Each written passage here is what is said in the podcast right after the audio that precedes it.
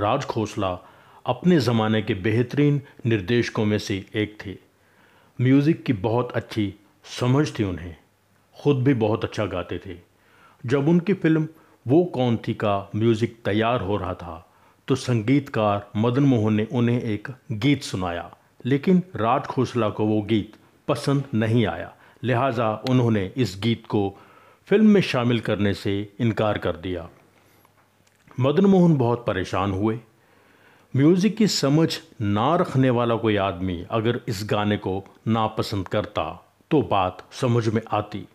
लेकिन राज खोसला तो म्यूज़िक को बहुत अच्छे तरह से जानते थे, समझते थे।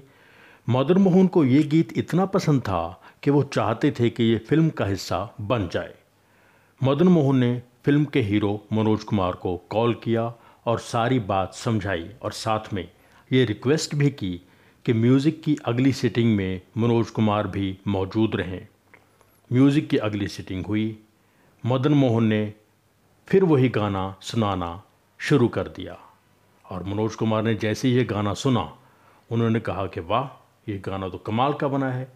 इसे तो अपनी फ़िल्म में शामिल होना ही चाहिए। इस बार राज खोसला ने भी कहा कि हाँ ये तो बहुत अच्छा गाना है, इसे तो अपनी फ़िल्म में शामिल ज़रूर करेंगे।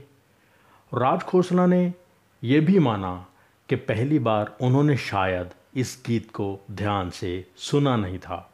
आखिरकार वो गीत फ़िल्म वो कौन थी का हिस्सा बन गया और आज भी वो गीत उतना ही जादुई लगता है जितना तब लगा होगा। वो गीत है, लग जा गले, कि फिर ये हँसी रात हो ना हो।